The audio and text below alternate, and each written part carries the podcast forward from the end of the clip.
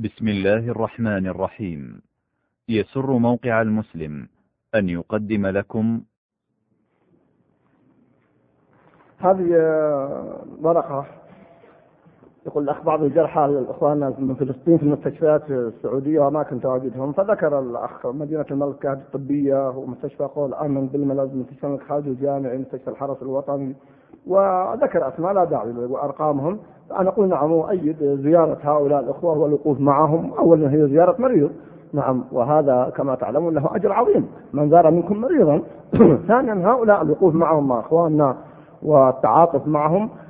واجب. يعني في أقصى واجب أي متأكد في هذه الحالة. فلذلك نعم أؤكد على أهمية زيارة هؤلاء الأخوة وإشعارهم وأخذ الهدايا أيضا لهم كل بحسبه. وهذا مؤثر عندهم وعند أهليهم وبعد رجوعهم. تصوروا مثلا لو جاء من هؤلاء وأسأل الله أن يمن علينا وعليهم بالشفاء وأن نعيدهم لأهلهم وبلادهم سالمين غانمين. تصوروا لو أن واحد من هؤلاء ما انقطعت عنه الزيارة وآخر لم يزره أحد.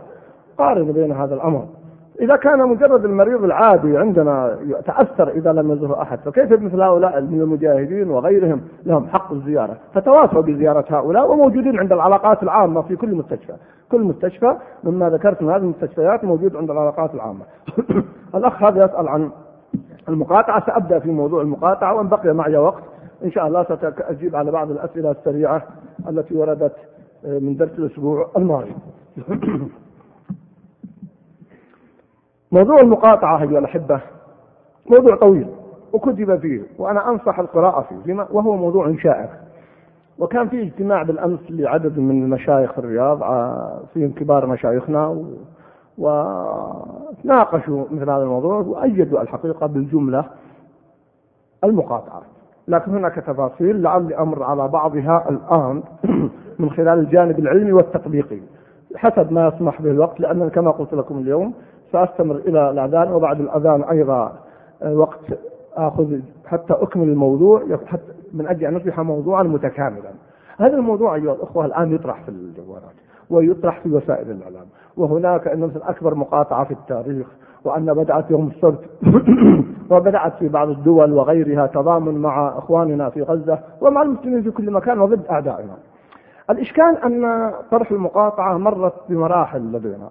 وحدث فيها اضطراب وحدث فيها أحيانا مع كل أسف اختلاف ووقعت فيها إشكالات وحتى هناك من آه، يروج لمقاطعة بضائع من ذا بدون يعني للمسلمين بسبب أنه رفع آه، السعر السعر كما ذكر تعرفون قضية الألبان وتحدثت عنها في وقتها.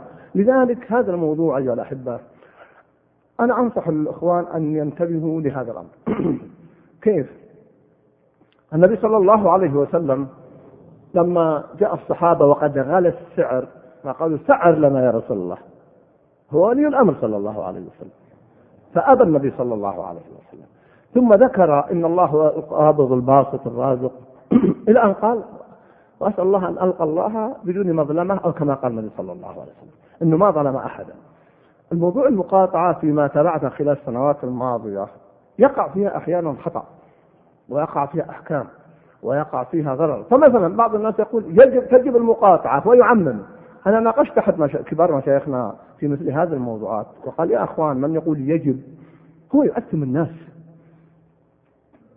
يجب يتق الله. ما يقول يجب إلا إذا يدين الله جل وعلا أنه يجب. وسأذكر لكم قصة حدثت عند باب هذا المسجد قبل سنتين أو ثلاث. جاءني شاب وقال هذا الجهاد في العراق فرض عين ولا فرض كفاية؟ قلت له لا. حسب ما أعرف أنه فرض كفاية وليس نعم جهاد لا شك لكنه فرض كفاية. فبعد النقاش قال لي اسمع أنا لا أقلدك. أنا أدين الله أنه فرض عين. قلت ما تدين الله أنه فرض عين؟ لماذا تسألني؟ نعم. قال لا أنا أحببت أناقشك فيه لعلي أقنعك. قلت طيب أنت الآن تدين الله أنه فرض عين؟ قال نعم. قلت إذا نمت هذه الليلة في الرياض فأنت آثم. إلا إذا كان لي سبب تعد الجهاد. لن تستطيع تذهب. قال كيف آثم؟ قلت طيب أنت تكون فرض عين؟ تطلق حكم تنام أهلك مسألة ما هي سهلة. أنت الآن أثمت الناس وأثمت نفسك الآن. فلا يجوز لك أنت قال أن أنت تقول الآن ما يجوز لي أبقى أقول بناء على حكمك أنت. أنا أقول لا تروح رأيي أن ما ليس فرض عين أنه فرض كفاية. لكن بناء على قولك أنه تدين الله أنه فرض عين فبقاؤك آثم. إلا إذا لك عذر يمنعك. هل عندك عذر؟ قال لا ما عندي عذر. قلت إذا أنت آثم. فلا يجب أن يكون الإنسان منطقي عندما يصدر حكما.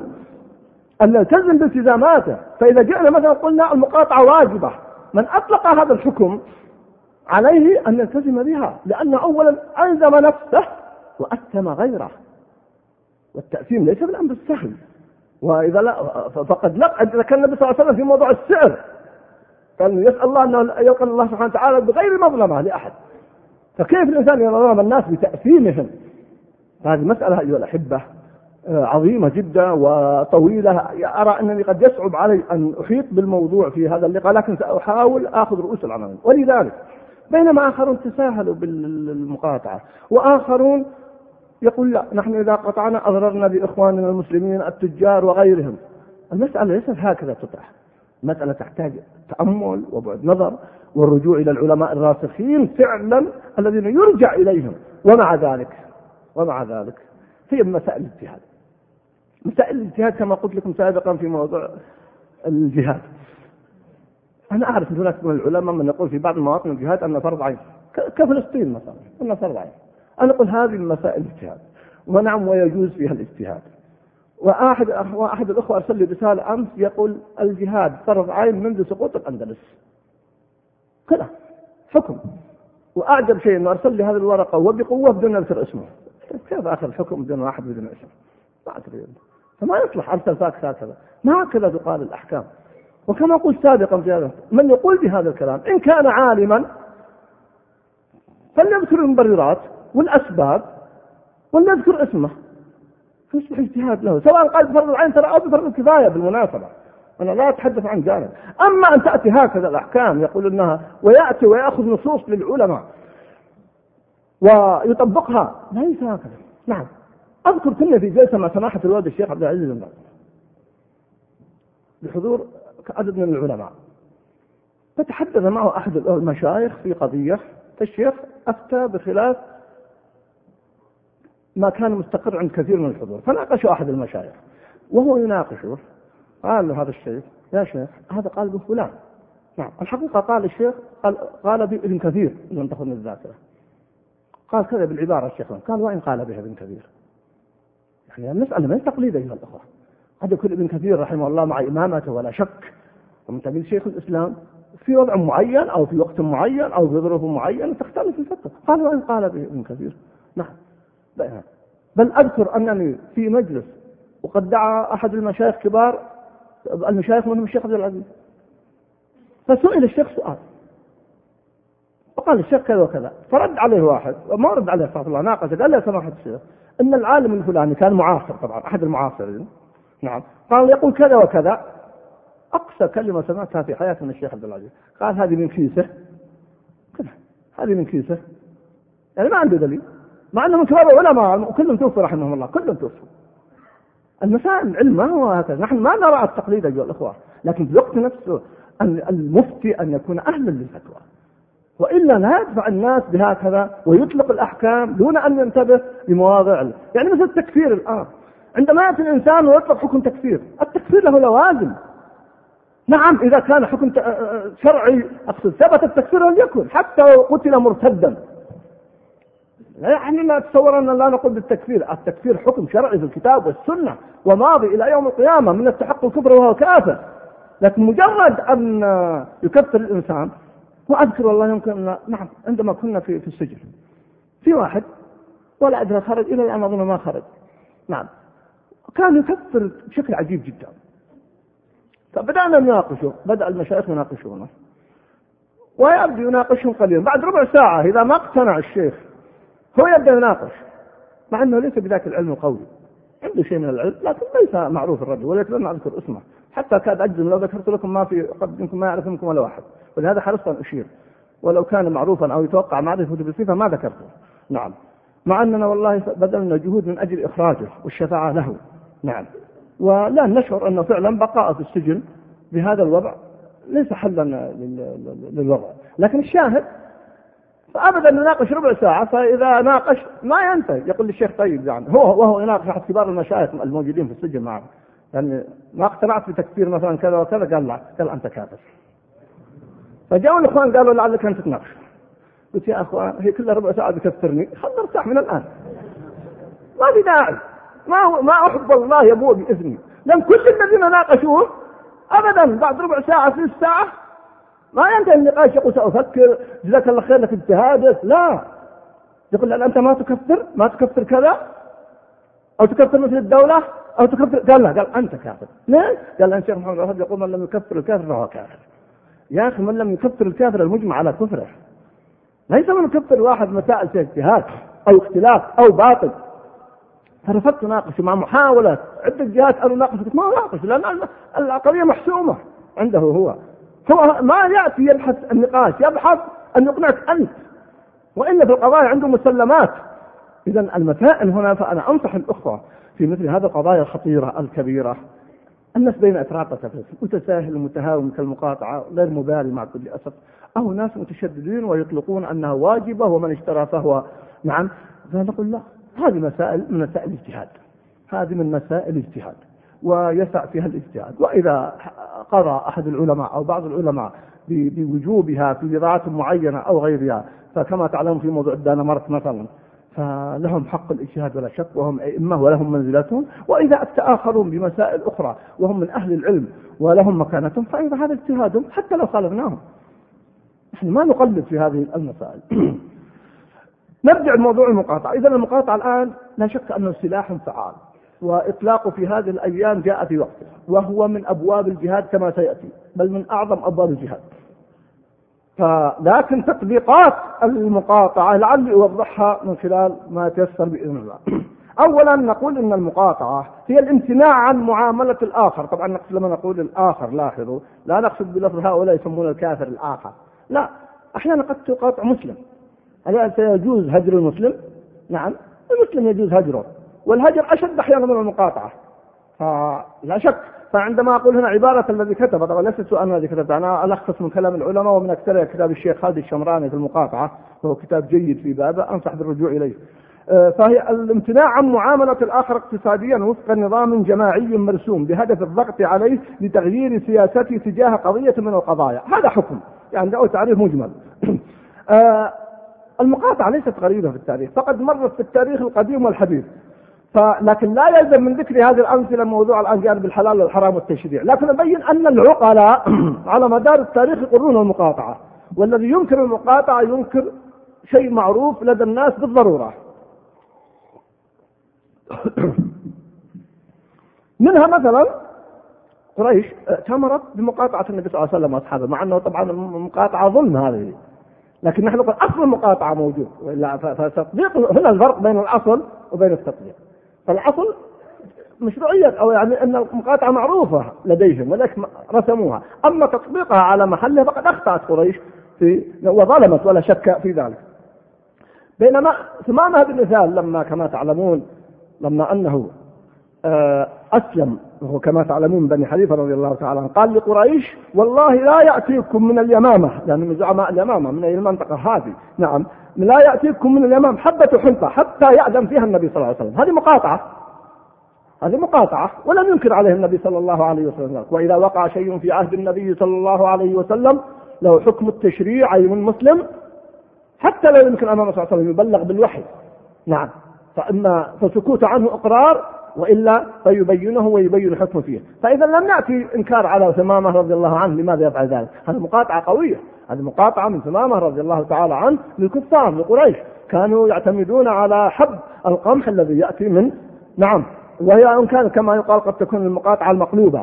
المقاطعة على نوعين. إما أن تقاطع ما تشتري أو تقاطع ما تبيع.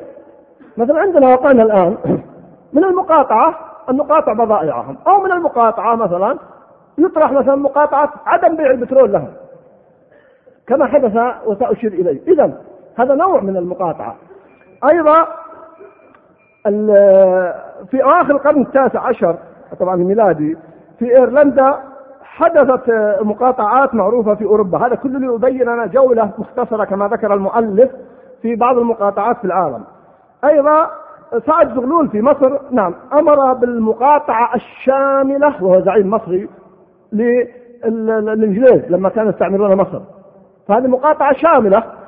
أيضا بعد الحرب العالمية الثانية امتنع كثير من الناس في أوروبا من شراء البضائع المصنعة من ألمانيا، تعرفون الخلاف التي بين هتلر يعني والمانيا ودول المحور الحلفاء، فأيضا وقعت المقاطعة. الزعيم الهندي غاندي يقول من أقوى ما فعله في الخروج من الاستعمار البريطاني هو ما يسمونه بالمقاومة السلبية وهو حقيقة إيجابية وهو المقاطعة، ولذلك تلاحظون اللي ينظر إلى الزعيم الهندي كما غاندي شوفون شكله ولباسه بسيط جدا. يعني قطعة ففعلا استطاع بأن هذا الأسلوب أن يضغط على الإنجليز في موضوع التخلص من الاستعمار الإنجليزي. آه، قاطع السود في مدينة مونتجمري بولاية ألباما نظام سير الحافلات. يعني أحيانا يكون مقاطعة داخلية أيضا. ف أيضا قاطع العالم بضائع جنوب أفريقيا عندما كان البيض يسيطرون على جنوب أفريقيا قاطع أغلب العالم جنوب أفريقيا. أيضا الدول العربية إلى فترة قريبة ولا يزال في بعضها قائم أيضا مقاطعة إسرائيل اليهود مقاطعة اليهود. وأنا أذكر أن دخلت وزارة التجارة عندنا وفي إدارة الإدارة العامة للمقاطعة. أي محدد فيها المقاطعة وإن كانت مع كل أسف الآن لم تعد المقاطعة كما كانت في الماضي. الشاهد أن المقاطعة موجودة ومؤثرة ولا تزال مؤثرة على اليهود مع الخروقات التي حدث فيها. ولهذا بالمناسبة عندما نتكلم عن السلام ترى ليست قضية المعاهدة قضية التطبيع الذي يجري الآن بين الدول العربية مع اليهود هو تطبيع والتطبيع غير السلام يا أخوان غير الهدنة. الهدنة هو إيقاف الحرب لفترة مؤقتة أو مطلقة وليست دائمة لاحظة في دائمة ومطلقة ومؤقتة. الدائمة أن ما تنقض هذا ما يجوز أبدا. المطلقة هي أننا نعقد معه ومن حقنا أن نقطعها متى شئنا. المحددة العشر سنوات ويجب أن نلتزم بالمدة إلا إذا خرقوها. هذا ما يتعلق بالمعاهدة. أي بمعنى الهدنة عفوا. أما الذي يجري الآن من السلام هو التطبيع. ولذلك جاء مصطلح الشرق الأوسط لتصبح يعني يصبح اليهود المغتصبون لفلسطين كأي دولة من هذه الدول المنطقة وهنا الخطورة الحقيقة. ستدخل بضائعها يدخلون إلى البلاد العربية ويفعلون ما يشاءون. فخطورة التطبيع أكبر وأعظم من قضية موضوع المقاطعة والله أعلم. أيضا في تعلمون في حرب رمضان 1400 و 1393 استخدم سلاح النفط. عندما ضغط وخفض النفط ما قطع تماما نعم بتدرج وممن أعلنه الملك فيصل رحمه الله فأعلن وقطعت الدول وأثر في اقتصاديات الدول الغربية وهو من أسباب حتى كان رفع البترول كان البترول يباع يا أخوان فترات سنوات بدولارين ونص نحن أدركنا زمن يباع البرميل بدولارين ونص يعني وارتفع إلى خمسة دولارات عشرة حتى تعلمون وصل إلى 150 أو فمن أسباب ارتفاع قيمة النفط حقيقة هو المقاطعة لأنه اكتشف دول النفط اكتشفت أن مع سلعة ثمينة ما كانت تتصور أن لها هذه القيمة وكان الغرب يأخذ البرميل ثلاثة دولارات أو خمسة دولارات أو عشرة ويرجعها علينا ب 20 ب 40 ب 50 دولار مصنع. نعم مع كل أسف ما كان عندنا أي مصانع لا للزيت ولا للبنزين ولا غيرها. نعم فسلاح النفط لما استخدم عام 1993 أثبت فاعلية عجيبة جدا. طيب هل يستخدم الآن؟ قد أشير إليه لأن البعض الآن يطرح لماذا لا يستخدم؟ ربما اختلف الوضع واختلفت الظروف واختلفت الأحوال. مرة أخرى أقول ليس من السهولة أن يطبق مجرد حماس واندفاع في هذا الأمر. طيب هل تندرج المقاطعة تحت الجهاد في سبيل الله؟ إمتى بعض الإخوان يقول ما هو دورنا؟ فقط مجرد أننا آه، نساعد إخواننا في المال والدعاء. وبعض الإخوان يقول أقل ما نقدم الدعاء. ما قال أقل ما نقدم الدعاء؟ من أعظم ما نقدم الدعاء. الدعاء يا أخوان من أعظم ما يقدم ولعل ما حدث الآن من انتصارات والحمد لله وثبات هو من اسبابه الدعاء يا أخوان. والله الواحد إذا تأمل المسلمين وهم يدعون في آخر الليل في الصلوات منهم الصالحون الخشع الركع نعم يجد ظن حسن ظن بالله جل وعلا أن ادعوني أستجب لكم. ورأينا ثبات عجيب ما رأيناه كما قلت في الدروس الماضية خلال خمسين سنة يا أخوان واليوم كما تعلمون أوقفت الحرب باعت بوادر. جاء البارحة أعلنت دولة اليهود أنها أوقفت الحرب. وقبل أن آتي لكم بساعات جاء إعلان من أيضا من الحكومة الفلسطينيه ان أوقفتها بضابط، لكنه إن كانت صح إيقاف الحرب أقول إن كان صح لأن أخبار ما أستطيع أصدقها ولا أكذبها فهو إيقاف مشرف. أن القرار بأيديهم لأنه قالوا سنعطي إسرائيل أو اليهود أسبوع فقط يخرجون من غزة وإلا سنعيد القتال مرة أخرى. بينما كانت المبادرات التي تطرح بالمناسبة كانت مبادرات مذلة. التي رفضها إخواننا المجاهدون في غزة رفضوها وأبوا أن يلتزموا بها. كانت مذلة كانت تحضر الفلسطينيين في منطقة ضيقة وكأنه في شبك أو سجن فرفضوها. الآن هم اللي اتخذوا القرار. حتى بلغنا أيضا قبيل المغرب أن اليهود انسحبوا الآن من الآن بدأوا ينسحبون من جزء من غزة خاصة الساحل. هذه أخبار مفرحة لكن تحتاج تثبت لأن تعرفون وسائل الإعلام تلعب لعبة خطيرة وقد يكون مقصود بها خدعة من اليهود. قد يقصدون أحيانا إعطاء شيء من الراحة ليخرج بعض زعماء نعم فلسطين ويضربوهم مثلا أو غير ذلك. لكن إن شاء الله أخواننا أذكى وأبعد نظر من أن تنطلع عليهم حيل اليهود فهم عرفوهم أصلا وفصلا أكثر مما نعرفهم نحن. الشاهد؟ طيب هل المقاطعة إذا تندرج تحت جهاد في سبيل الله لا شك في ذلك. الجهاد قد يكون جهاد بالنفس وقد يكون جهاد بالقول وقد يكون جهاد بالمال وجهاد بالنية. النبي صلى الله عليه وسلم يقول جاهدوا المشركين بأموالكم وأنفسكم وألسنتكم. طيب الجهاد بالمال إما أن يكون إيجابيا أن ندفع المال لإخوان المجاهدين أو سلبيا أن نمتنع أيضا من شراء ما يدعم العدو. أقف للأذان وأواصل بعد الأذان. إن شاء الله ما في مانع أذكر شر البلية ما يضحك يعني. هذا يقول مثل الورقة يقول أخي مدخن هداه الله. وكان يشرب دخان أمريكي فقاطع الدخان الأمريكي وبدأ يشرب دخان فرنسي. فرنسا داخلة متوغلة في العملية فرنسا فرنسا هي صاحبة المبادرة المذلة التي وأول الدخان حرام. والله فرحت أول ما قرأت السؤال حتى يقول قاطع الدخان الأمريكي فشفاه الله. نعم هذا المنتظر يعني. مثل لما قرأت جاءتني رسالة أن في ثلاث طائرات آه، جهزها أحد الأشخاص المعروفين لحمل. فالرسالة انتهت هنا. أحسب لحمل الأغذية والمساعدات إلى غزة. فإذا لحمل المشجعين إلى دولة خليجية. فحزنت الحقيقة. وأعلنت في درس جدة قلت إخواننا اللهم إننا نبرأ إليك من فعل هؤلاء السفهاء. وأنه والله لا يرضينا وننكره بألسنتنا وبأقوالنا. وقلت أسأل الله أن يكفينا شرهم. هذا يوم الجمعة في الليل في جدة. نعم أسأل الله والحمد لله هزموا أنا أقول نعم لأنه ما يح... البارحة يا أخوان صحيح. البارحة ذهبت حدود آه، بعد العشاء مباشرة. فوجدت فوجئت بالشوارع. أولا خفيفة الحركة والشرطة منتشرون بأسلحتهم. فوالله لا أقسمكم والذي معي توقعت في مشكلة أمنية. نعم. ف... وفعلا سيارات وأسلحة ما الذي حدث؟ نسأل الله السلامة ونحن حريصون على من هذا البلد ونعوذ بالله أن يقع في هذا البلد أي اضطراب أو يقع في خلل. إنا لله وإنا إليه راجعون. ما ندري في القصة. ذهبنا لتعزية شخص لما رجعنا فإذا الناس قد انسحبوا ليس في شرطة قلنا الحمد لله. لا الله ولا في أحد. انهزم القادم. قلت الحمد لله. كفى الله المؤمنين شر الفتنة. نعم. وتحققت إن شاء الله إجابة. نعم يا أخوان اصبح يترتب الآن. القضية ترى ما هي قضية لعب كورة ولا قضية ما نشجع أن يلعب الناس ولا يلعبون. إذا لعبوا بضوابط ما حد يقول ولا نقول هذا يلعب الآن. الشباب أولادنا يلعبون أحيانا نفرح. نعم. لكن الذي يقع الآن ما هو لعب الحقيقة. الذي يقع الآن الحقيقة فساد. ترك للصلوات وإفساد في الشوارع يوقفون الناس من سياراتهم يوقفون النساء ولذلك كان يكفي أن الشرطة دليل عملي على أن هؤلاء ممكن أن يوقع الفساد ان الشوارع مليئة برجال الأمن. يعني لو كانت هذه تشجيع المنتخب عادي ما احتاجت إلى رجال أمن. ما احتاج إلى ضبط الأمن معناه متوقع أن تحدث فساد. نعم. وهذا الذي يجعلني أقول إن المظاهرة على نوعين المظاهرات. إن كانت مظاهرة فيها فساد وفيها أفساد وأحراق المحلات فلا يجوز. وإن كان بالتعبير عن نصر غزة أو غيره أما إن كان كما وقع في عدد من الدول مجرد للتعبير لإخوانه بسلم وبهدوء وتعبير بدون ضرر ويخرجون ويرجعون. وإن كنت لا أرجو نفعا كثيرا من ورائي لكن لكن تعبير ورسالة لإخواننا وبيان للعالم فلا حرج فيها.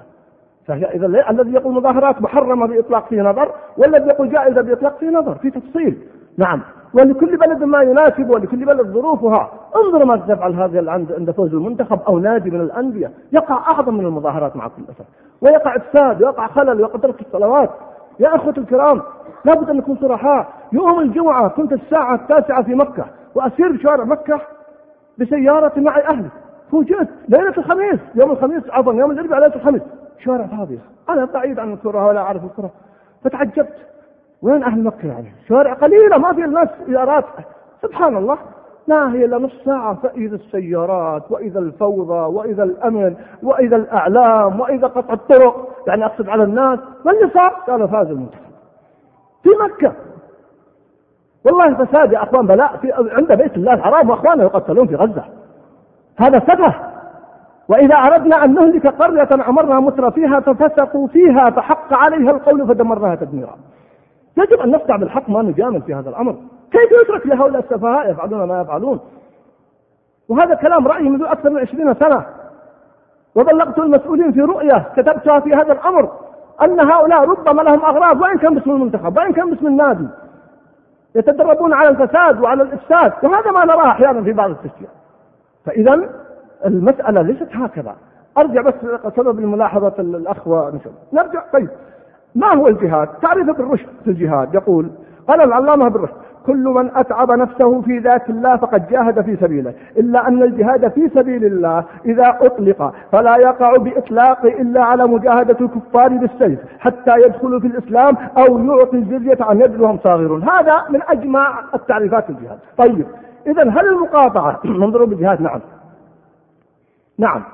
المقاطعة من ضروب الجهاد لأن فيها جهاد بالمال والنبي صلى الله عليه وسلم يقول جاهدوا المشركين بأموالكم ولا شك في ذلك. والله النبي صلى الله عليه وسلم بل في القرآن كما تعلمون من أعظم من قدم الجهاد بالمال على النفس في كل مواضع القرآن إلا في سورة براءة هل أدلكم على تجارة تنجيكم من عذاب عليم؟ تؤمنون بالله ورسوله وتجاهدون بأموالكم. كل مواضع القرآن التي فيها الجهاد بالنفس والمال قدم الجهاد بالمال. مرة واحدة قدم الجهاد بالنفس في سورة براءة إن الله اشترى من المؤمنين أنفسهم وأموالهم. نعم. بأن لهم الجنة. فقدم النفس. إذا معناها الجهاد بالمال لكن الجهاد بالمال قد يكون عطاء وقد يكون ضغطا على العدو. وكلاهما جانب إيجابي ولا شك. نعم. كما أنك تعطي المجاهدين ما يقويهم تستخدم المال ما يضعف العدو. فكلهم من باب أيضا الجهاد. إذا المقاطعة إذا ضبطت بضوابطها فهي من الجهاد في سبيل الله. طيب. المقاطعة أيها الأحبة أيضا فيها أعمال فيها جانب تعبدي فيها الولاء والبراء فيها أيها الأحبة عمل القلب. من أعظم الأعمال عمل القلب. فالمقاطعة لاحظوا أن سأشير إلى هذا. من أعظم أعمال القلب كونك تدخل ومعك ابنك أو قريبك أو غيره وترى هذه البضاعة تقول لا أشتريها لأنها أمريكية لا أشتري هذه البضاعة لأنها تقوي أعداء الله جل وعلا. لا أشتري هذا المشروب لأن الشركة أعطت نسبة لليهود. هذا بحد ذاته أول شيء عمل قلبي وعمل مالي. فهو يشمل عدد من أنواع الجهاد ولا شك. المقاطعة إذا كانت في بابها. المشروع ففيها عدة من أنواع الجهاد الجهاد بالقلب الجهاد باللسان لمن يأمر وينهى الجهاد بالمال. الجهاد أيضا في أن الإنسان آه، يمتنع عن أشياء يريدها كما بين الله جل وعلا في هذا الجانب. إذا الجهاد أيضا أيها الأحبة آه، له علاقة المقاطعة على علاقة بالولاء والبراء. وهذا من الجهاد. الولاء والبراء الذي يضعف الآن في كثير من المواطن باسم التعايش باسم الإنسانية باسم الحوار باسم إضعاف لمفاهيم الولاء والبراء. نعم. بينما يأتي تأتي المقاطعة لتحيي هذا المفهوم. أيضا فيها المقاطعة يا أخوان بضائع الغرب أو بضائع الأعداء مؤثرة على أخلاق من نتعامل معه كما ذكر العلماء. ولذلك الغرب يدرك والأعداء يدركون هذه الحقيقة. فهم عندما يرسلون بضائعهم لا من أجل فقط لاحظوا من أجل الجانب الاقتصادي. لا تحمل جوانب ثقافية. يعني نأخذ مثل بعض المطاعم الآن الوجبات السريعة التي جاءتنا من الغرب. كم لها من آثار سلبية علينا الآن؟ يجلس الأب وزو الأب والأم ويتعشون وحدهم. ليش؟ الأبناء يبغون عشاء تأتيبها بالسريع. المطاعم إلى آخر الليل مفتوحة. إذا هذه مثل بضائع الغرب فيها ثقافة. والدليل على ذاك الآن أقول مع كل أسف ملابس أبنائنا الآن. تحمل أسماء لاعبين تحمل صور تحمل أرقام تحمل أسماء أندية. فلا تتصوروا أنه مجرد فقط أن بضاعة جانب اقتصادي أنك عندما تقاطع بضاعة الغربية أو تشتريها جانب اقتصادي لا. إذا في جانب ثقافي ويمررون. نعم. وأذكر قصة عجيبة سجلها المؤرخون لما جاء البريطانيون كانوا يحتلون البحرين. والمملكة والحمد لله كانت قامت آه، يعني فعلا في هذه الدولة التي بعدت عن الاستعمار. وكان الإخوان هنا نعم الذين كان لهم دور كبير جدا في توحيد المملكة مع الملك عبد العزيز رحمه الله الجميع ما الذي حدث؟ كانوا يقاطعون المسلمين. نعم كانت مقاطعتهم قوية جدا. فواحد ذهب للبحرين واشترى حلال. سيأتي به النجم. فكتب المندوب في البحرين لملكة بريطانيا نبشركم أن رجلا جاء من نجد واشترى من حلاونا. ليش يعني خلاص تريد الفوارق نعم تبدأ بإذابة الفوارق وفعلا تحققت إذابة يعني قوة المقاطعة. فهم يدركون أن قضية البضائع ليست مجرد اقتصاد.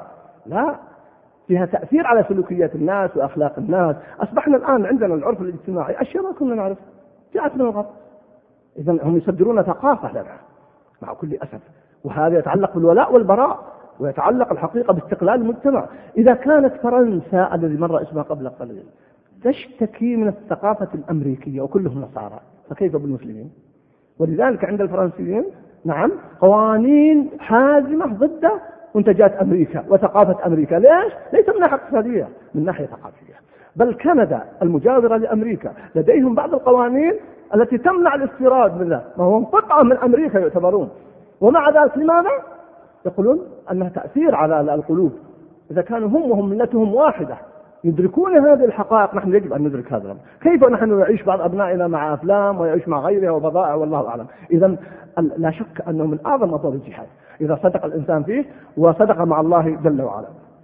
لكن موضوع المقاطعة وهذا من تطبيقها على محلها. هل نقاطع أو لا نقاطع؟ فيها ينتابها أمران مصالح ومفاسد مثلا من المصالح لا شك مقاطعة العدو الولاء والبراء كما قلنا. الجانب الاقتصادي تشجيع المنتجات الداخلية أيضا للبلد. نعم أنت عندما تقاطع بضائع الغرب أذكر ذهبت العراق يا أخوان عام 1397 مع مجموعة من المشايخ كنا معيدين في جامعة الإمام. فوجئنا أنه قل أن تجد بضاعة في العراق غربية. كلها منتجات عراقية. حتى في سوريا وجدنا شيء من ذلك. في نفس الوقت كنا ذهبنا إلى سوريا. حتى الطب كان يدرس في سوريا وقد يكون إلى الآن باللغة العربية. بل عندنا تجد تدريس الإنجليزي يريدون حتى بالابتدائي والمتوسط والثانوي البنين والبنات. كل من باب المقاطعة في رأيهم طبعا باسم القومية العربية طبعا ليس باسم جانب الدين بالنسبة لحكوماتهم حقيقة.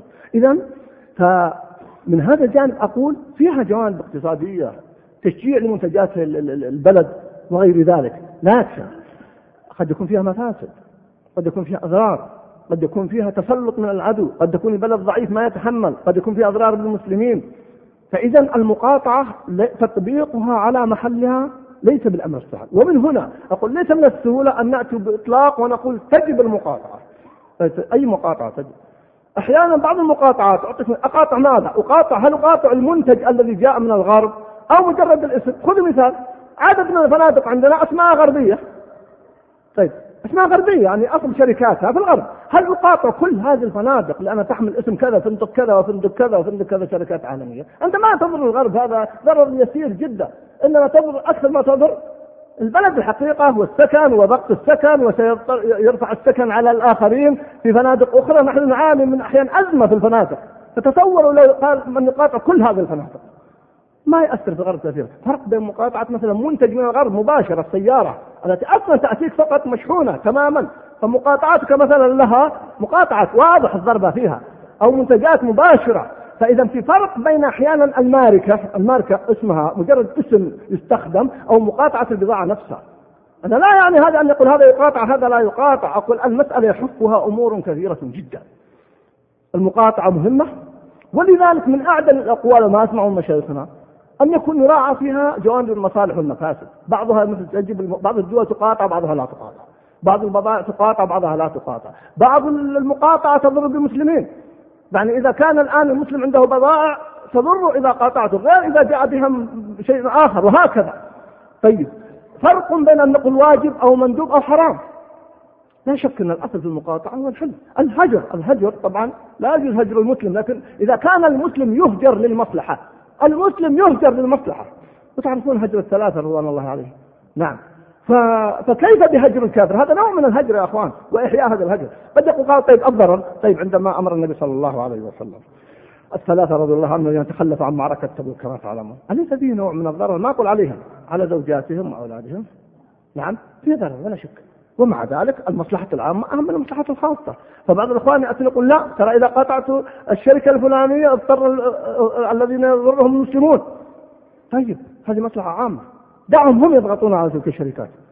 دع المسلمين الذين هم وكلاء الآن لهذه السيارات أو غيرها يضغطون عليهم ويطالبونهم. وهناك عبدة مادة أخوان عبدة درهم ودينار. إذا بس بشرط أن تكون فعالة ومؤثرة. فهنا نفرق إذا ناحية أخرى أيضا التدرج. أن تأتي الناس مباشرة وتقول قاطعوا المنتجات الأمريكية. وأشدد ثم أخرج من عندكم الآن أركب سيارة أمريكية. يا أخي مشكلة هذه صراحة. يجب نكون واقعيين. ما أقول أنا ما أقول الحكم لأني سأركب أمريكية. لا. لا لكن في الفرق أصبحت السيارة ملكي الآن. ما هي ملك الأمريكان؟ فما أنا هل أحرقها؟ هل أبيعها على مسلم؟ فإذا تدرج المقاطعة مراد. قد يكون إنسان يقول والله نفسي وأنا أقول لكم عن نفسي. بالنسبة لي كان معي سيارة أمريكية منذ سنوات وبعتها ولم أشتري بعدها أمريكي الحمد لله. الياباني وغيره أرض الله واسعة. لكن لا يمنع أن أركب سيارة أمريكية لا يمنع أن ربما عند أولادي سيارة أمريكية حتى أكون منطقي في حديثي. فالتدرج مطلوب في موضوع المقاطعة. أيضا مراعاة المصالح والمفاسد مطلوبة. أيضا ناحية أخرى لا يلزم يا أخي الكريم أن نقاطع كل شيء. أن تقاطع الشيء المؤثر دون المؤثر. لو تقاطع نوع من البضائع في مكسب كيف؟ لأنه من باب إحياء الولاء والبراء. كنت في آه، السوق في مكة قبل أيام وأنا في المحل فأطفال قال أحد كذا راعي راعي المطعم. نعم.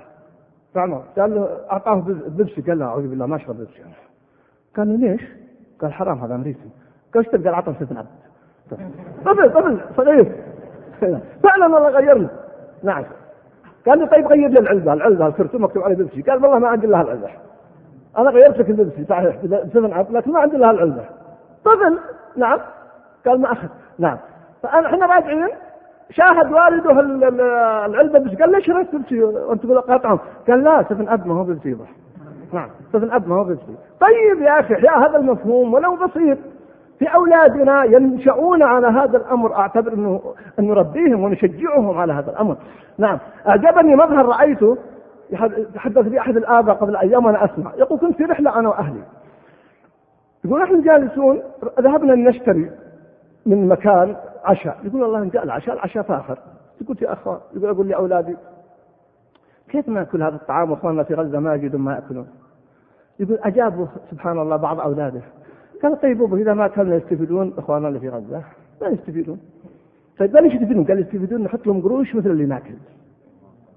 قال والله اقتراح ممتاز. جميل. خلاص احسبوا.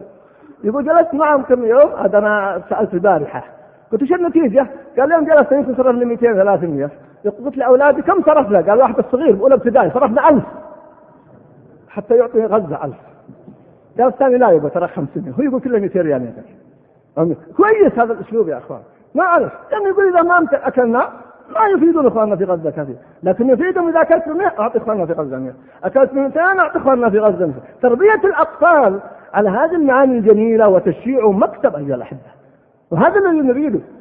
إذا ينشأ الأولاد من الصغر على الولاء والبراء وعلى معرفة العدو وغير ذلك. ولكن إذا يمكن أقول التدرج تقاطع بعض دون بعض تحيي مفهوم الولاء والبراء وترى المسألة سهلة جدا. المسألة يا أخوان قرار. وتذكرون لعلكم تذكرون عام 1414 وأنا في الدرس جاءنا واحد بكرتون كان فيه التفاح الإيراني ملفوف بالمصحف ملزق المصحف ولفوه ففي ذلك الوقت مباشرة تعرفون أعلمت وتكلمت عن الموضوع في المسجد آه، هناك مسجد الأمير سلطان.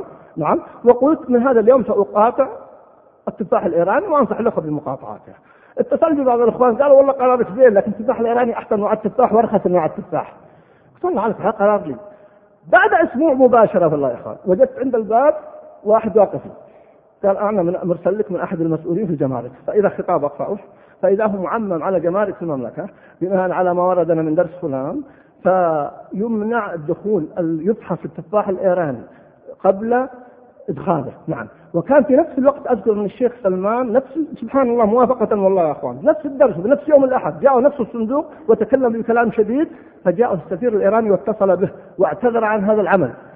أنا أقول لكم الآن مضى على كلام 16 سنة تقريبا ولا وقت وجدت مشكلة الحمد في بدائل التفاح الإيراني. وأشعر بفخر وعز أني على بيني وبين هؤلاء الرافضة شيء أتذكر ليست التفاح الإيراني. نعم. فهذا فضلا عن إهانتهم للمصحف التي حدثت مع كل أسف؟ ولا يستغرب عليهم. هؤلاء اللي يقولون عن القرآن محرف لا يستغرب عليهم. ومع ذلك نعم وتكرر مع عدة مداخل. فأولا الجهات المسؤولة والحمد لله تجاوبت مع الموضوع وأصبحت تدقق في دخول التفاح الإيراني إلا مبحوث بخطاب رسمي موجود أمامي كان. نعم خلال أسبوع. وأيضا وجدت بالنسبة لي ولعائلتي الحمد لله راحة.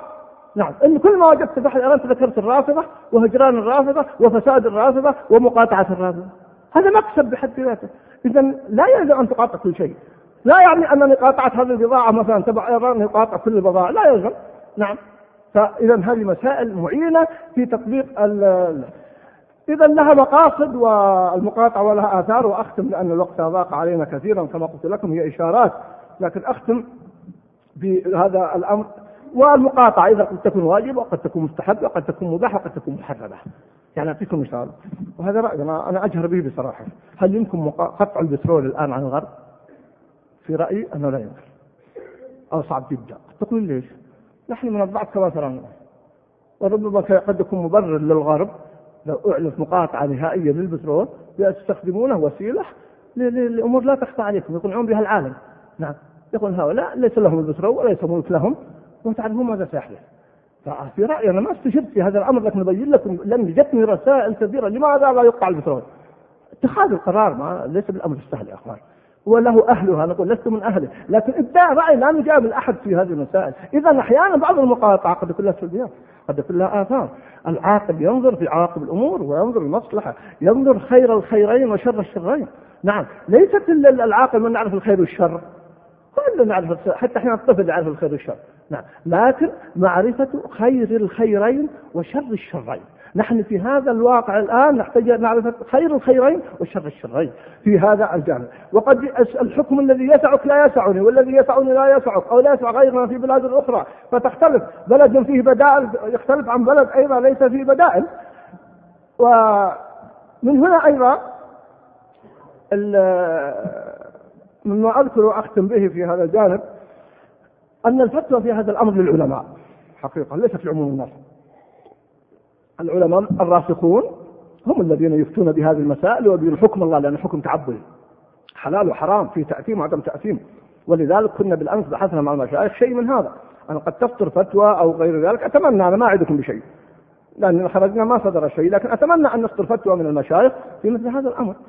وكم أتمنى في مثل هذه القضايا الكبرى أن تصدر فتاوى جماعية أخذ عدد من العلماء. لكن إن لم تصدر جماعية قد تصدر من بعض كبار العلماء.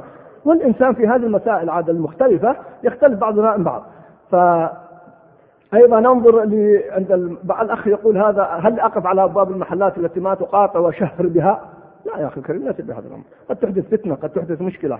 لكن انصح صاحب المحل انصح الناس بين لهم. نعم هذا كله مما يجب. وأخيرا سأقول لابد من وضع برنامج عملي للمقاطعه لأن إخواننا ينتظرون منا اشياء عملية. القضية ما تنتهي في غزة كما قلت لكم.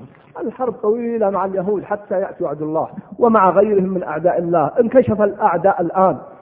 فعلينا أن نكون من الوعي والإدراك والبعد والنظر وأن نضع برامج عملية أعجبني أرسل لي أحد الإخوان رسالة اليوم أو تعليق قال جيد الكلام الذي يقال الآن في القنوات وغيرها لكن نريد برامج عملية المقاطعة الحقيقة من البرامج العملية في ضوء هذا المجمل ما ذكرت وأعرف أن هناك مسائل لم أحررها والوقت لا يسمح لي وبعض لست أهلا لها حتى ما أدعي أن استطيع أحرر كل شيء. فحتى نستطيع فعلا أن نفعل برامج. كما قلت لكم في السابق ماذا أعددنا؟ ما هي برامجنا المستقبل؟ يعني إذا اليوم ثبت إيقاف الحرب في غزة وانسحب اليهود خلاص انتهينا. ننتظر حتى هجوم آخر. ما ما فعلنا شيء بهذه الطريقة. ولذلك ذكرني أحد الأخوة تذكير جميل قال إن النبي صلى الله عليه وسلم لما بعد أن قتل القراء أو غيرهم جلس يقنط شهرا صلى الله عليه وسلم. يعني مو أحد الاخوه يقول هل نستمر في القنوت؟ تقول استمر في القنوت. استمر. ما بستمر طول الزمن.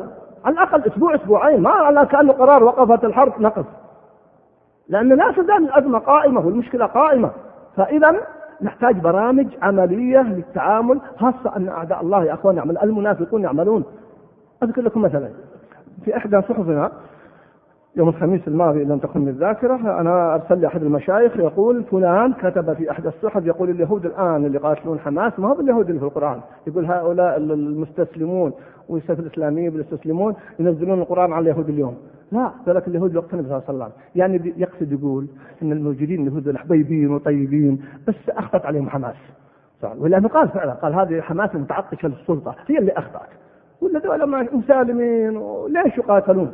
غير اللي ورد في القرآن نقض العهد عجيب والله صار هذا موجود الآن في صحفة آخر في صفحة الخليجية أنا قرأته. صحيفة خليجية. يدعو اليهود صراحة لمحق المجاهدين. ويقولون هؤلاء بلاء فكونا منهم ومن شرهم. صراحة في صحيفة خليجية. نعم من كشف الغطاء ما فيه نعم ولذلك الحمد لله سيرون ما لا يسرهم بإذن الله. وما والثبات هذه الأسابيع كلها والنتائج التي تحققت إلى الآن هذا سأتحدث عنه بإذن الله بعنوان نصر في قناة المجد هذه الليلة إن شاء الله بعنوان. حقيقة الانتصار أسأل الله التوفيق وادعوا لي بالتوفيق والسداد وأن يجل الحق على لساني وأن نعمل بما نستطيع نقدم برامج بحدود على الحلقة وظروف الحلقة وإن شاء الله نلتقي في الأسبوع القادم لختام هذه اللقاءات قبل الامتحانات أسأل الله أن يوفق أبنائنا وأبنائكم للنجاح في الدنيا والآخرة وأن يوفق المجاهدين وأن ينصرهم وأن يثبت أقدامهم وصلى الله وسلم على نبينا محمد. السلام عليكم ورحمة الله وبركاته.